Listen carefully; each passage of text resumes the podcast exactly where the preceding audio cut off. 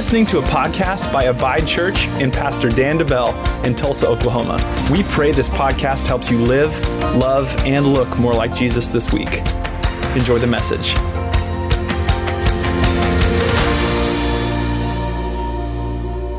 Well, good morning, gentlemen. We've got, uh, we did lie to you last month. I believe uh, Pastor Parker said uh, Pastor Dan was going to uh, talk this month, but we got to looking at that poor guy's schedule, and he was swamped uh, this week. And I know the preparation time he's been putting into uh, the Covenant uh, series. And I thought, you know what? He needs a day off. And so this morning, or last night, a couple days ago, I said, You just need to roll over on Saturday morning, and uh, you don't even need to be here. And so uh, that's what he did. So it's good. He needs to take a little break. But man, let's uh, thank you so much for being here. It's and you know, as I thought about this, it's so much more. You know, a lot of times I ask myself, why?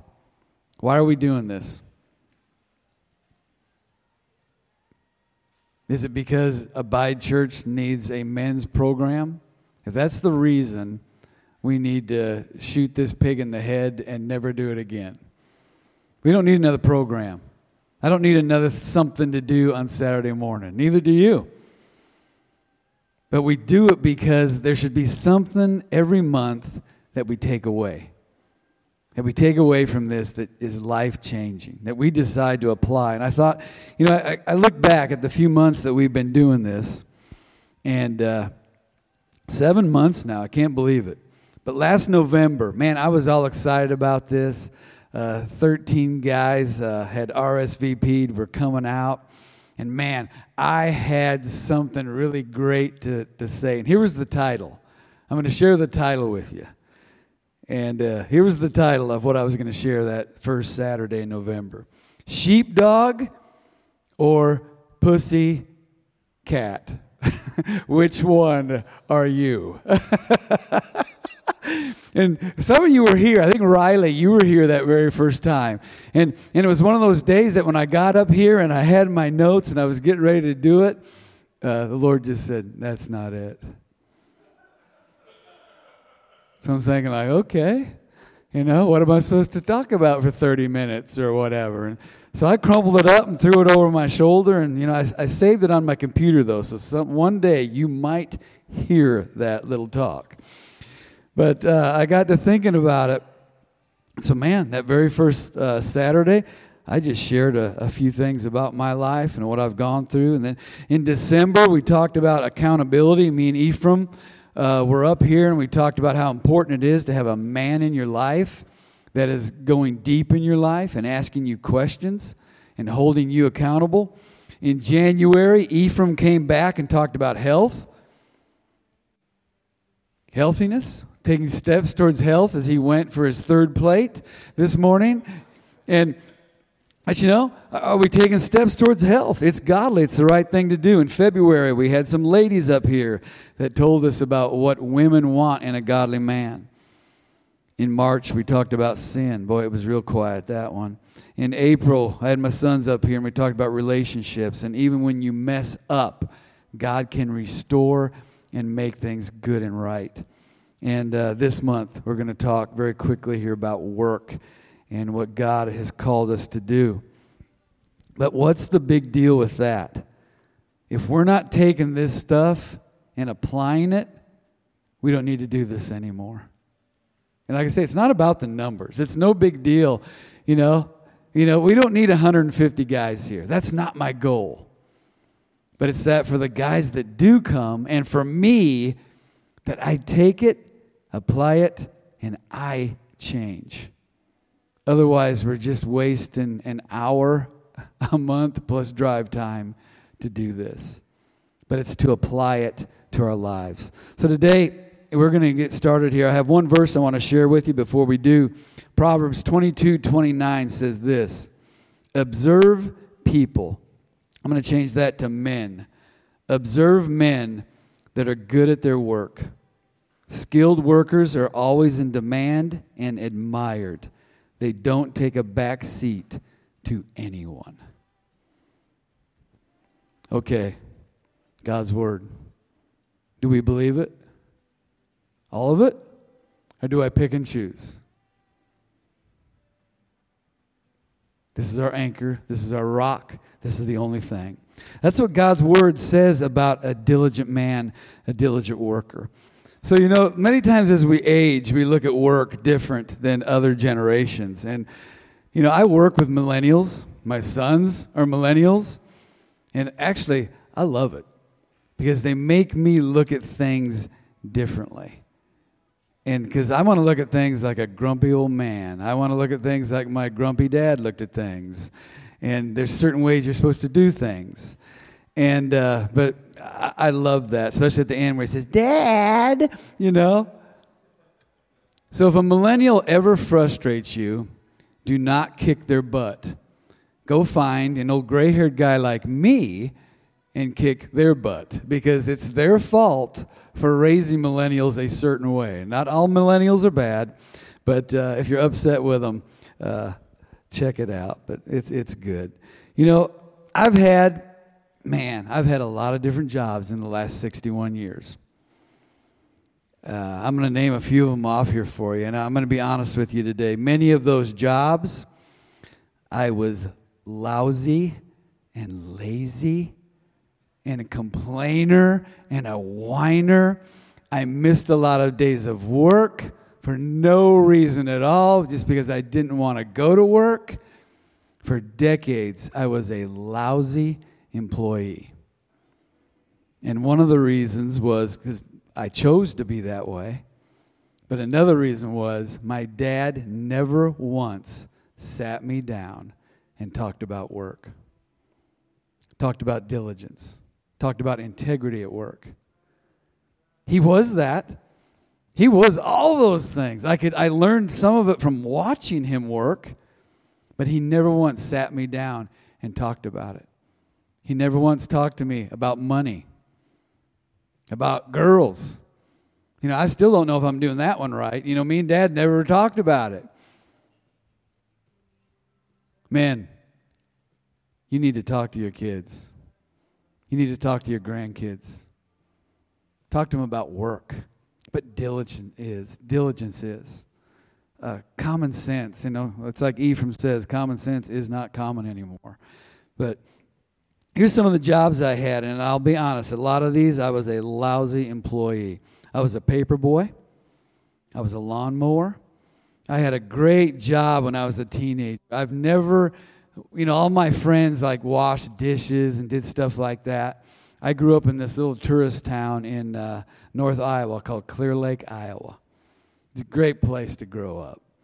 Lived uh, close to this beautiful lake, and uh, every spring when the ice went out, we got out there and put all the docks in, all the docks for all the boats all the way around the lake. In the fall, before the lake froze up, all the docks had to come back out. And uh, I loved that job because even then during the summer, uh, you were out working on the lake, you were out there, you're, you're working hard, and uh, it was just a lot of fun. And it was hard work, but man, you were out on the lake. And who else is out on the lake when you're 16 year old teenager? There's girls out on the lake. And there was always docks to repair that some drunken boater tore up when they were coming in to, to land their boat. And so there was always work to do. And just uh, it was a great job. I loved it. I've been a welder. I've been a swamper on a pipeline. If you don't know what that is, uh, ask me afterwards. I've been a brick tender. I've been a laborer. Get this one. I've been a substitute teacher. Can you imagine me as a substitute teacher, Shane? Shane, can you imagine that? this was a couple years ago too. So I'm being a, I'm a substitute teacher at a Christian school here in town, right? And about uh, I've taught everything from fifth grade math. I shouldn't say taught. I was in the classroom telling kids to shut up. I'm going to hit you. And from fifth grade uh, math, science, whatever it was, all the way up to 12th grade Bible. And so, you know, I was there for, uh, I don't know, three or four weeks doing that. I did it for about a month, month and a half.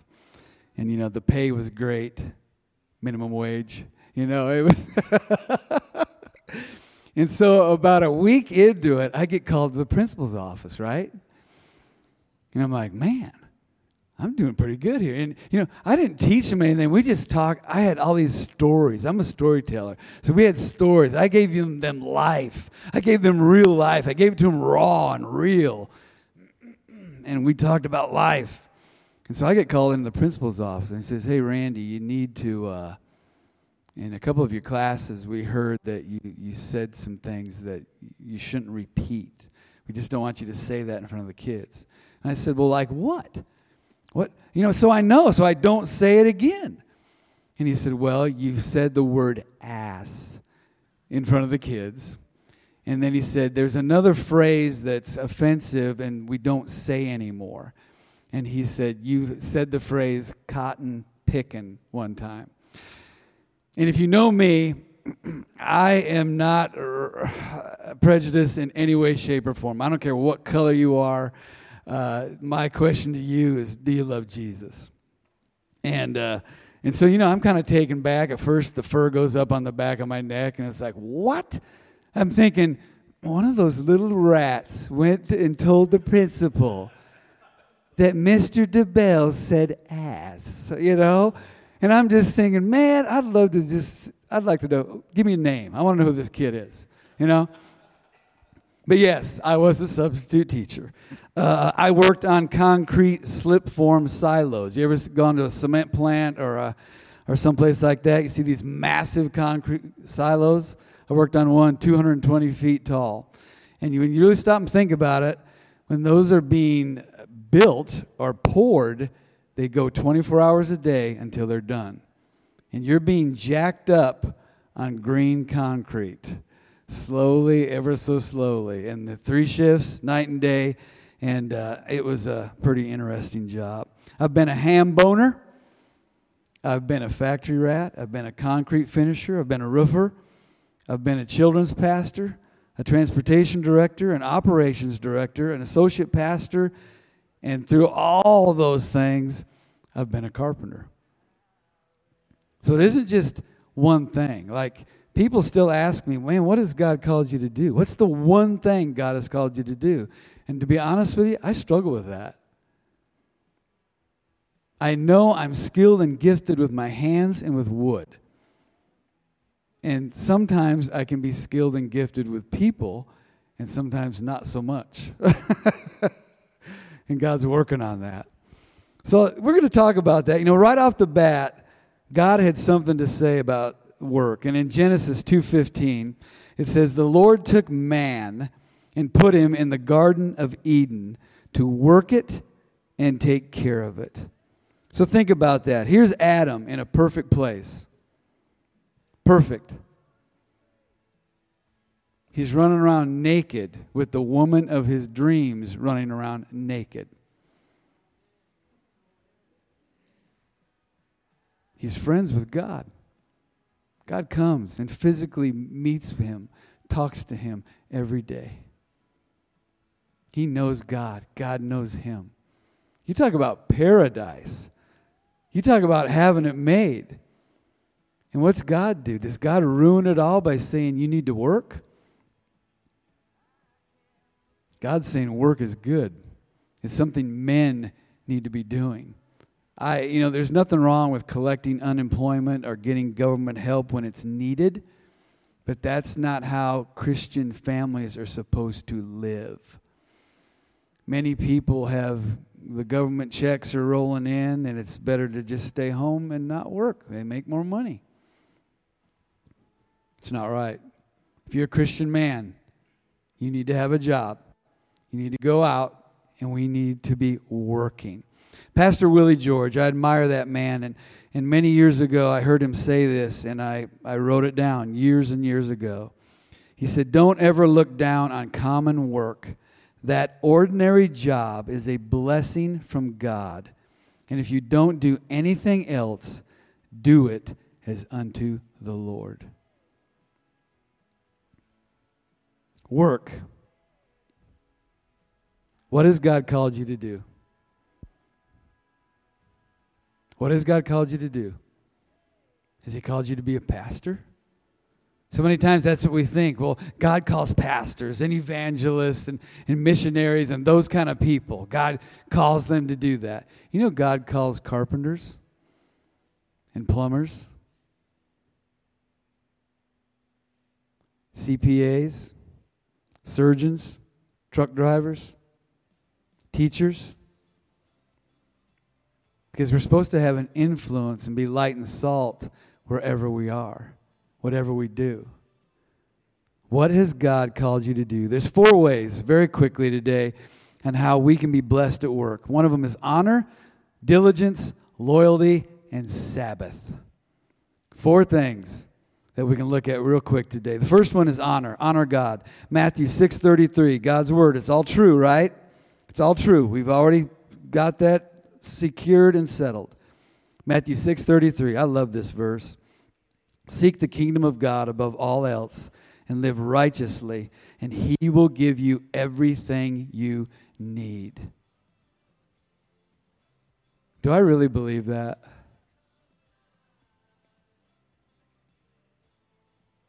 Do I really believe that? Seek the kingdom of God above all else and live righteously, and He will give you everything you need.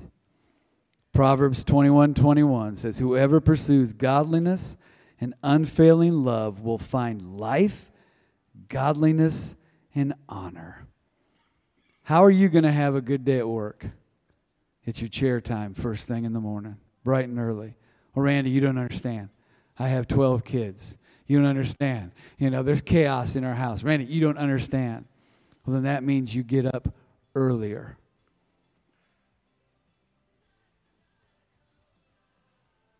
Or whatever your shift is, or whatever time you go to work, to be in God's Word before you go out into the world and interact with heathen, people that don't like you, people that rub your fur the wrong way. How do I deal with them when I haven't been in God's Word first thing in the morning? For me, it's easy. I'm just as mean and grouchy and ugly as they are. That's a piece of cake. I can be that all day long. I can do that in my sleep. I can be mean and ugly. It's, it's easy for me. So I've realized if I don't get in God's Word and have undistracted time, you know, when I'm in the truck driving, uh, that's not my chair time because it's distracted when I'm in the truck. I might have praise and worship going on, I might be praying for folks. That's all well and good but then some imbecile will not dim their lights or cut me off, and I go right from speaking in tongues to almost cussing somebody. Uh, that's not undistracted time with the Lord. It's good. It's good to have that time, but it's not undistracted. It's you and God. You're in His Word, asking Him to show you His truth, and He will. Here's the second thing diligence. I have a, a, few things about diligence I want to share with you. Proverbs 10:4 says, "Lazy people are soon poor; hard workers get rich." I don't know about you. You know, I'm not. I'm rich in a lot of ways, but financially, I'm not rich yet. Because I think about, man, if I was rich, I'd really help this church. If I was rich, I'd really help my kids.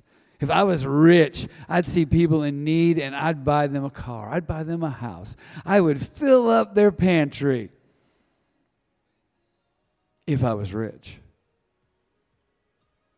But diligence is even when you're not rich, are you serving somebody? Are you loving somebody? Are you giving to the church you attend? Are you serving there? Are you just MIA? Your kids need to see you in church. They need to see you serving other people. I think about Mr. Garland sitting back there. For years, he drove a bus every Saturday morning for Bus on the Move. Faithful, faithful, faithful.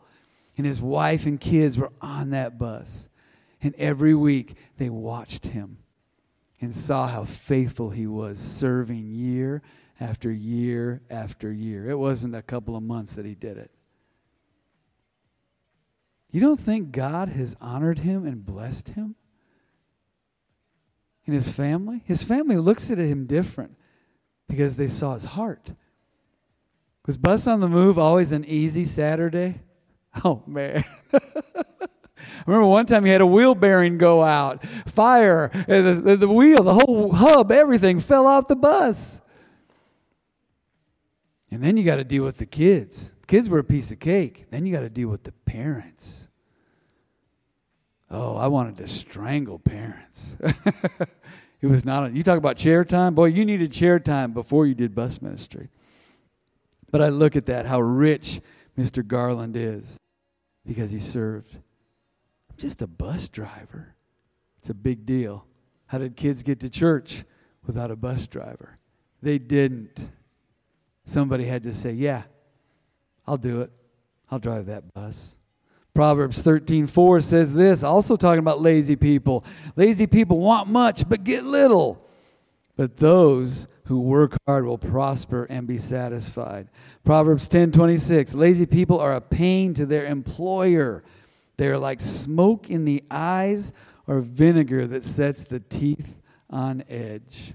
Have you ever sat around a bonfire and no matter where you moved your chair, the smoke was going to your eyes. You know, what do they say? It follows beautiful people or the most handsome guy in the room or whatever. But it, every time I get around a bonfire, that smoke just right in the eyes.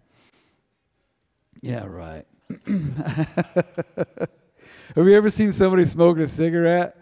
Some of these old timers and they'll take a drag off it and they're all squinted up and, and the smoke rolls back in their face and their eyes and they're just acting like it's just painful misery, you know, to, to drag on that thing. When I'm a lousy employee, that's what I do to my boss. That's what I'm doing to my employer. Man, how about teams? I watched my boys over the years play on football teams in baseball teams. They even tried soccer once. You know, soccer. Are you kidding me? Even basketball. My son's even played basketball once, Stephen. Do you believe that? You know, we were a football family. And, uh, but I, there was at least one guy on every team that was lazy. He wouldn't put in the time, he wouldn't put in the effort. It didn't matter if it was in the weight room or at practice, and and he just wouldn't, he wasn't even, he was just MIA. But he wanted to play.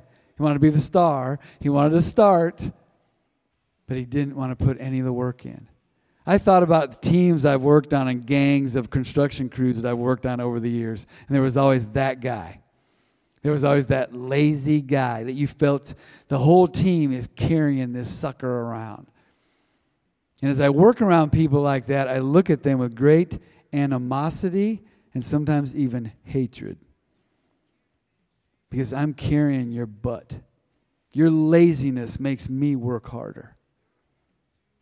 And I'm already a hard worker, and now I have to lug you around because your dad is the boss.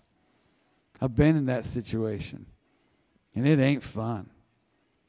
Don't be that guy. Don't be that lazy guy. Diligence. Show up early. Mm, be willing to stay late and work some overtime. I'm not saying a workaholic. Your family needs you. Your family needs you at home. This morning I was talking to a gentleman and he talked about how he's working like 20 hour days. And his eight year old said, Dad, I haven't seen you in forever. That's not good. That will catch up with you someday. And you'll have a teenager that looks at you and says, I don't even know my dad. And I know at six, I just turned 61. And at 61, if I'm not careful, I look back and I have regret after regret after regret after regret. Don't live with regrets. Don't let those things eat your lunch. Don't be a workaholic, but be an extra miler. If somebody says, hey, come on one mile with me, what's the Bible say? Go to. Be the extra miler. Go to. Being late is lazy and disrespectful. It shows no concern for others. It's selfish and it puts you first. When you come into whatever it is late, you say, I'm the most important person in the room. I'm the most important person on this construction site because I can be late. Maybe a whole gang or a whole crew is waiting on somebody to show up that has information or direction. Don't be late for anything. Don't be late for anything. There's really no excuse to be late. A lot of times it's just we're hitting the snooze, snooze, snooze. Don't be late. It's not diligence. Be diligent even when others aren't. Be godly, not worldly. Don't blend in. Many times you see guys on a job site or we go to work, and what do we want to do? I just want to blend in. I want to be one of them. I don't want to be different. I don't want anybody to point me out. I don't want the boss to point me out or to pick on me. I just want to blend in with all the other guys. I'm going to talk like them. I'm going to walk like them. I'm going to work like them. Don't blend in. You know, you get on a, a crew or something like that with a bunch of lazy people, and uh, they'll hate you for working. They'll threaten you for working.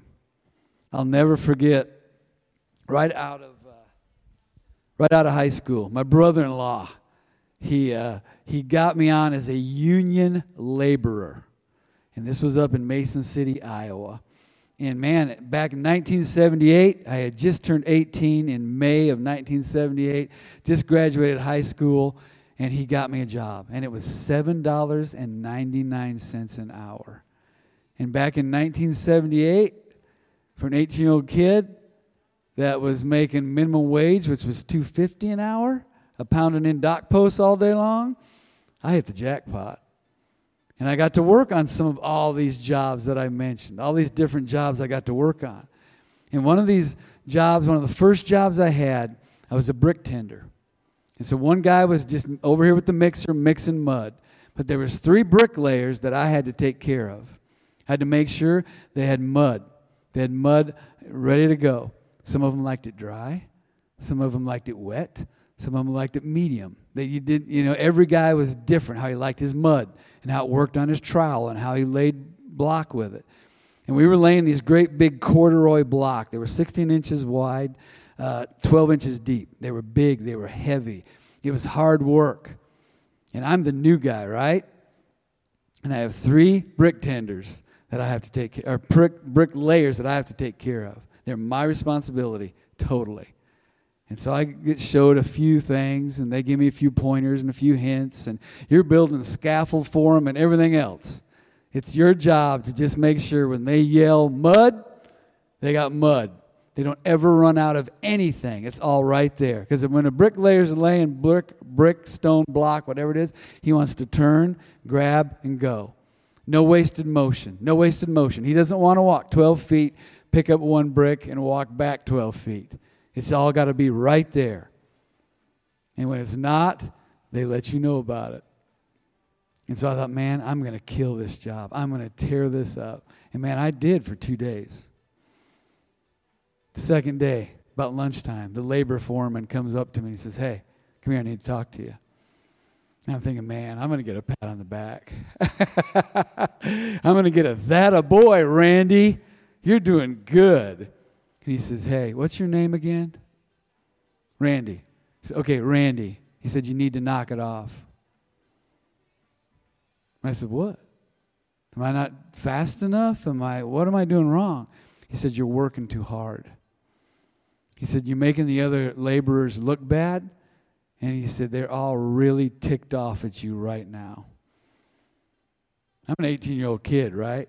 And here's grown men mad at me. I mean, put up your dukes sort of mad. Uh, you know, we'll meet you in the in the parking lot after work mad. And I'm like, "Why why?" And he said, "Slow down." He said, "We don't work that way. If there's anything you don't want to do, all you have to do is say, "No, I'm, I'm not going to do it." He said, "This is a union job. You are a union laborer." and it gave me a lot of different opinions about the union. I won't go into that. But it protected laziness. It made things go over budget. It made things go take longer. Never met a construction deadline. Never. And so, wow, it really popped my balloon as an 18 year old kid. So, what did I do the rest of the day and the next, the next day? I blended in. I blended in. I want to be just like them. I don't want to get the snot kicked out of me after work. I'm going to just blend in and be just like them. And that did not serve me well. For years, for years, I was a lousy, lazy employee, just like I said. Model Jesus Christ in all you do. Live, love, look like Jesus. Here's a few little tips for all of us don't take extra long breaks or lunch breaks. I worked with a young man, and at this, this site, we had a, a, a excuse me, a one hour lunch. I hate a one hour lunch. What do you do with a one hour lunch? 30 minutes is more than enough. What do you do with a one hour lunch? And so this young man would take about a one hour and 15 minute lunch, and then he would go sit on the John for another 30 to 40 minutes. After lunch. So this guy was getting a, over a two hour lunch most days. And you know, after a few days of that, I would look at this kid and I just, I wanted to strangle him. I wanted to beat him up in the parking lot, right? But it was just like, he's stealing. He's a robber. He's a thief. He's taking money out of my pocket. He's stealing from this company. Well, eventually it all got looked at, and he, of course, got let go. But I just thought, don't be that guy. Don't take those extra long breaks. Even if there's nothing to do, find something to do. I don't care if you work in an office, have a cubicle, putting up fence, driving a truck. No matter where you're at, what you're doing, there's always something to do. Always. Always something to do. I remember when we were pouring concrete, many, many days we were waiting on the concrete trucks to arrive. They were supposed to be there at 10 a.m., 10:15, 10:30. Where are the trucks? We're ready. The forms are in, the metal's in the hole. We're ready to pour. And honestly, many times there was nothing to do. But what do you do? Well, there's tools that can always be cleaned. I'd go organize my truck or sweep out my truck or, or, or, whatever, but there was always something to do. A lot of guys would go find a shade tree and sack out under a shade tree. On really hot days, I did it too because you knew the rest of the day you were going to be hitting it and hitting it hard physically. But there's always something that you can do. Here's one for you. If you break it, speak up. This isn't real deep spiritually today. But if you break it, speak up. I tore that up. I put that dent in the side of the truck. I messed up. What do I need to do to make it right? Does it need to come out of my check? Do I need to put it on a credit card? Uh, what do I need to do to make this right? But so many times, guys will tear the guts out of something. I don't know who did it. I don't know how that happened. Or they'll try to shove it off on somebody else. Or you make a mistake at work that maybe cost the, the company money. I did it. That's on me. That's totally on me. You know, that's rare. I worked uh, for a ministry for 15 years, and truthfulness and honesty was even rare in a Christian ministry. Among Christians. That's on me. I did it. Nobody wanted to get in trouble. Nobody wanted to get chewed out. Nobody wanted to get canned. Living in fear a lot of times of what am I going to do? I had those thoughts. What am I going to do if I get fired? I'm getting old. I don't want to go out in the world and work again. It's safe and warm here working at this ministry. God's bigger than that. God's bigger than that. Once again, model Jesus in all that you do. If you break it, speak up. Exodus 20:15. You shall not steal. Wasting company time is stealing. Put your phone down. Do you work with anybody that lives with this thing? Lives with it in front of their face? I worked with a guy. His wife called him eight to ten times a day, and I would hear her on the phone. Hey, honey, what you doing? And it finally got to the point where I would yell at him, and I'd say, "He's working." But honey, what you doing? Having a good day? You know, in construction, you need these. You need these things to build, to hold, to saw, to drill, to cipher sometimes. Sometimes you just got to sit down and cipher stuff out and do a little math. You know, when you're building stairs and stuff like that, Mr. Garland, you know.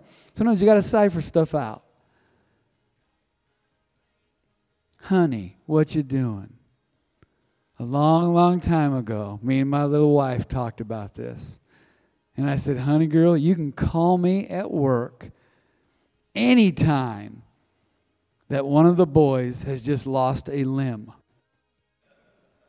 If they've lost a limb or have been speared with something and you're headed to the hospital, please call me. I will meet you at the hospital. I will be there. I love you. You know I love you. I kissed you, hugged you, and said I love you before I left in the morning. You know, you can send me a text that says, Love you, praying for you today. Tremendous. I love that. I'll look at it at lunchtime. But don't call me at work. I don't call her at her work. I don't call her at home when I'm working. Because when I'm on the clock, that time doesn't belong to me and my wife, Helen. It belongs to the dude paying me. It belongs to not my master, but my boss. Don't waste or steal time. The third thing is this loyalty. Be loyal to the person directly over you and the company they represent. If you are just always jacking your jaws behind the company's back, behind your supervisor, behind your boss, always complaining, go find another job. You shouldn't work there. If it's so bad, so rotten, so no good, go find another job. But sometimes it's so much fun to just really drill somebody behind their back, right? Man, I've been in those meetings 10, 12 people. The big guy is there the boss, the owner of the company. And you know, maybe you there's been some guys that have been complaining and whining, well, that's not right, that's not fair. And they're going amongst all the other guys and other people, people below them, whining and complaining. And the big boss says, okay, if you've got something to say, anybody in this room, you will not be fired, you will not be reprimanded, but he said, I want truth, and I want it right now. Tell me the truth. Tell me what's going on. And if you've got something to complain about, I want to hear it right now. And the biggest whiners and complainers sat there. And some of you are nodding your head. I know exactly what you're saying. And they took great interest in their fingernails and that sliver that I just haven't been able to get out. They had nothing to say when somebody that could change things and make things right was asking. But they had all kinds to say to the people, they all kinds of things to say to the people around them and below them. That's a coward. Don't be that. When the big guy comes around and says, Hey, tell me what's going on here. Why isn't this working? Do we need to do something different? Yes, sir, we do.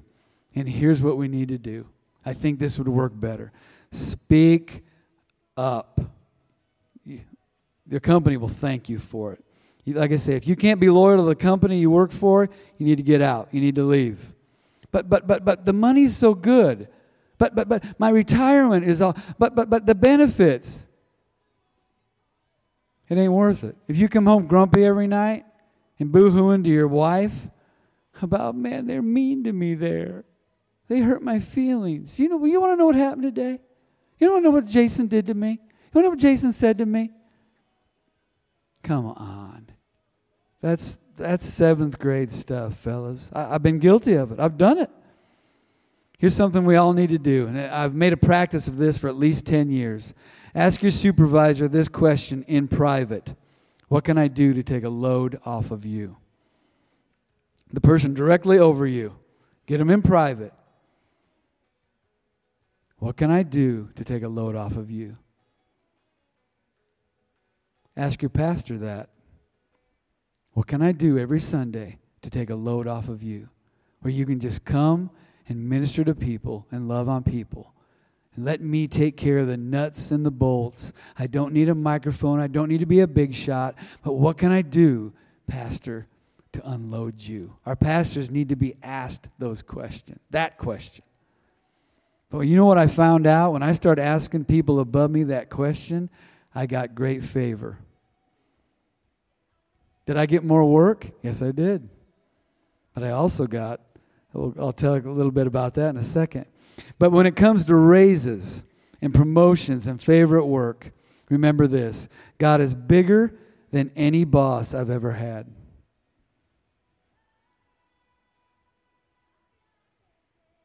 He's bigger than any church I ever worked for. He's bigger than any company I've ever worked for. And here's something I quit doing in 2008. In 2008, I quit asking for raises.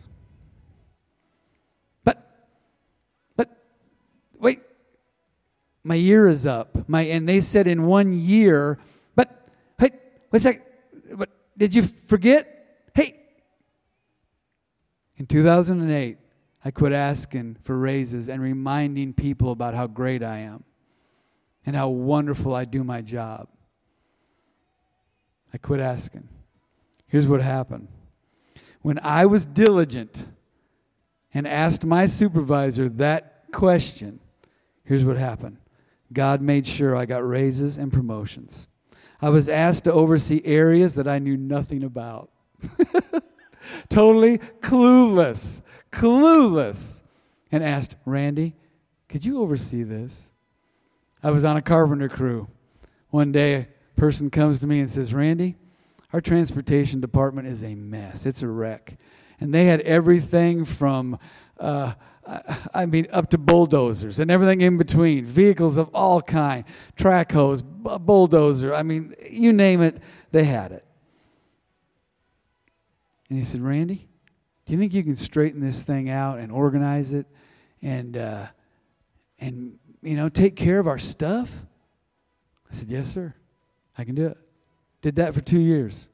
Two years later, a person came to me and said, Randy, do you think you could take over the operations department? And I worked with some of you guys in the operations department. He said, Could you take it over? And just make sure our buildings are maintained, the property looks great, and all these other things are taken care of. Could you oversee that and the team that does that? Yes, I can. Two years of that. Person came to me again, said, Hey, Randy, your name has been on the whiteboard in that conference room for over a year now. We're trying to figure out what to do with you. Really? I'm thinking, I'm going to get fired today. You know, I automatically went negative. It just automatically went negative. This was such a good conversation. Then, pow, I'm going to get canned today. Nice working with you. I said, Well, would you like to be an associate pastor at one of our campuses? Yes, sir, I would. And with every one of those things, money came. I didn't have to ask for a raise. And in 2018, when I resigned from that position, we were well taken care of. All of our needs were met. And I, I was, uh, I'll be honest with you, we were almost too comfortable because I became my own God. That job became my God. That job met all of our needs. Didn't have to believe God for anything. All of my needs financially were met because of that job. And I knew it was time for us to step away. Step away, do something different. God is your boss. Work that way. The fourth and final thing is this is Sabbath. Everybody has a different uh, idea of what a Sabbath is but it's a day that you need to rest. Spend time with the Lord, spend time with your family, and to rest. And I realized for weeks I had gone six days, working six days a week for months and months and months, and I didn't have a Sabbath. Well, wait a second, Randy. Something about Sunday. Well, on Sunday, we're here at church about 7:30 a.m. We're helping, we're doing, we're serving. We leave about 12:30 and get to the house around 1, 1:15. It's really not a Sabbath. We have a great afternoon, evening together. Me and Helen, a lot of times the kids, grandkids would come over. That's really not a Sabbath. And like I say, everybody's definition is just a little bit different. So Friday has been my Sabbath, and it's just a day I take, and it's me and Helen. It's me and Helen. And whatever she wants to do, wherever she wants to go, that's what we do. And we just hang out. Some days, that's why I love her so much. She likes John Wayne movies just as much as me. Let's watch The Searchers. Let's sit on the couch together and watch The Searchers. Great movie. If you have not seen John Wayne's The Searchers, you are missing out. Your Sabbath. Your Sabbath. Those are four things, gentlemen, that we all need. And here's the last two questions What has God called you to do? If you absolutely do not know, seek Him like never before. What has God called you to do? Are you doing it or at least pursuing it? Don't wait for retirement. I've heard so many old geezers my age say, Well, when I retire, I'm going to slug it out for 10 more years working. And then when I retire, then I'm going to do what God's called me to do. Then I'm going to be happy. Then there's going to be no stress from, from work. And I'm going to do what God has called me to do. Wrong answer. God wants you to be happy, fulfilled, and even love work today. Some of us are even going to work after this. If you're dreading Monday morning on Saturday, you're in the wrong spot, or you're doing it wrong, or something's wrong. You're not where God has called you to be. And even when you are doing what God's called you to do, it's not perfect. Because I work there, I serve there, you're there. There's humans involved. But today, walk away with that. Are you right now, today, doing what God has called you to do? Because there's great peace with that, there's comfort with that when you know I'm in God's will. I'm smack dab in the middle of God's will. I'm not going to wait till retirement. I'm not going to wait till I'm 80. I'm not going to wait till I'm 90. But right now, at 61 years old, I know beyond a shadow of a doubt I am in God's will. Gentlemen, I want to pray over you this morning. Lord Jesus, I praise you and I thank you for these men that came out this morning.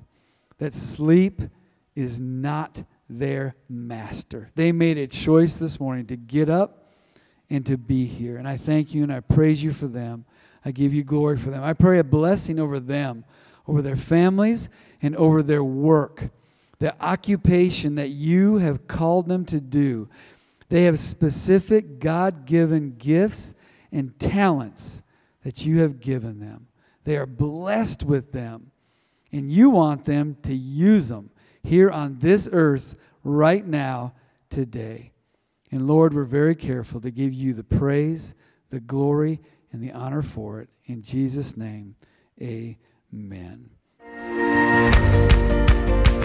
Thank you for listening to the Abide Church podcast. If you'd like to partner with us financially, or if you're in the Tulsa area and would like to attend our weekly gathering, you can check out abidechurch.com.